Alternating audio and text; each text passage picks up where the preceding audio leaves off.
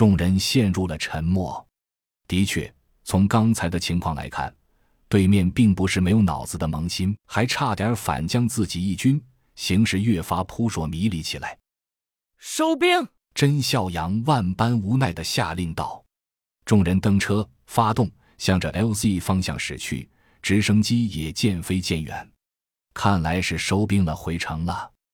夜风只有夜风在呼啸，周围静的只能听到风声以及狂风刮断树枝的声音。半小时以后，在离刚才众人谈话区域不远的地方，一座小山丘下面似乎有什么东西动了动，但如果靠近去看，竟然是人。格雷格等几人从小山下站了起来。收起了盖在身上的高技术伪装网，红蜘蛛笑着说：“先生，您瞧，偶尔放下身段玩玩捉迷藏也蛮有意思的，是吧？”格雷格心高气傲，对这种脱下脸皮的逃生办法很是抵触。虽然他们用假人逃脱了追击，但对从不肯低头的他来说，难受劲儿比死了也好不了多少。于是从鼻孔里哼了一声，不予置评。其他人却也只是一笑，毕竟他们对格雷格的臭脾气早就习惯了。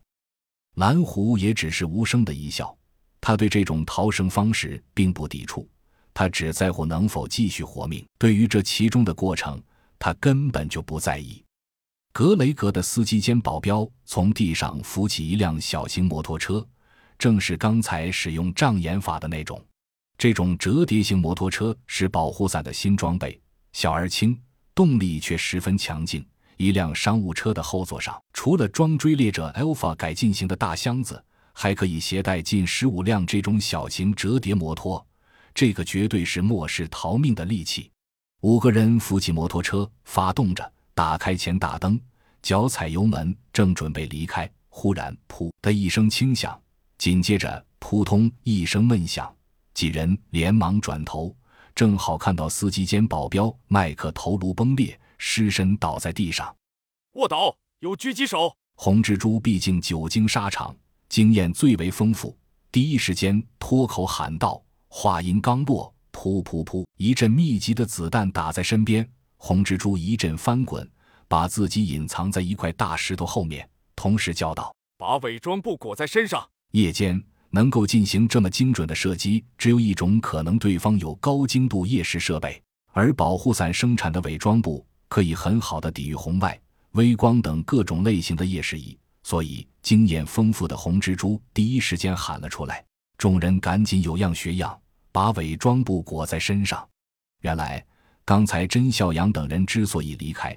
就是因为保护伞连续两个计谋都成功了，这几个选手肯定会在心中洋洋自得。此时己方佯装离开，对方不甚警惕的情况下，上当的概率很大。你们玩金蝉脱壳，我们就欲擒故纵，看看谁的演技更好。